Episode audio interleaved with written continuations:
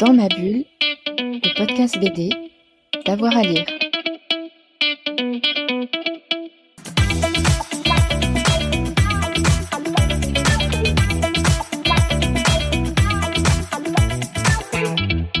Oh, j'ai vraiment du mal avec les, avec les best-of parce que, bon, un peu comme tout le monde qui est assez omnivore euh, et, euh, et popovore, euh, franchement, euh, moi, enfin, je dirais plutôt que euh, ce qui est curieux avec la bande dessinée, c'est que j'ai commencé avec la bande dessinée très classique, mais vraiment très classique parce qu'en Espagne, il y avait à la fois, quand j'étais, enfant, il y avait tout un mouvement de reprint euh, à cause des droits et tout ça.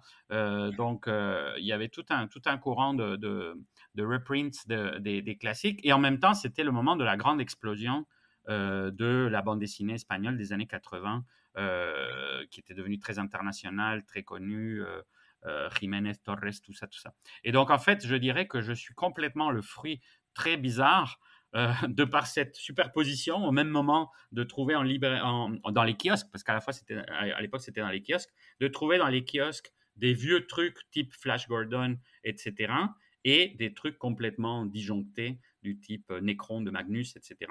Donc en fait, je suis le fruit improbable de ça. Donc mon panthéon, il faudrait vraiment prendre un classique, c'est sûr.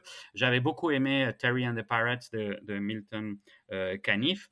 Et puis, il faudrait prendre évidemment un des, euh, un des trucs de ces années-là. Bon, pas, c'est pas original, hein, L'Incal ou ces bandes dessinées qui, qui avaient beaucoup, beaucoup marqué les, les, euh, les esprits.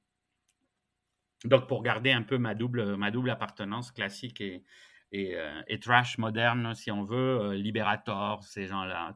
Tout, tout, tout ce truc. euh,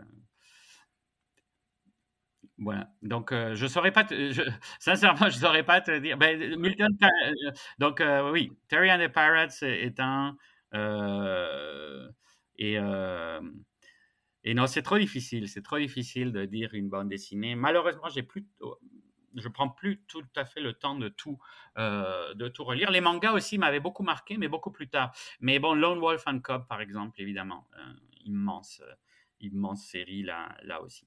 Dans ma bulle, le podcast BD, d'avoir à lire.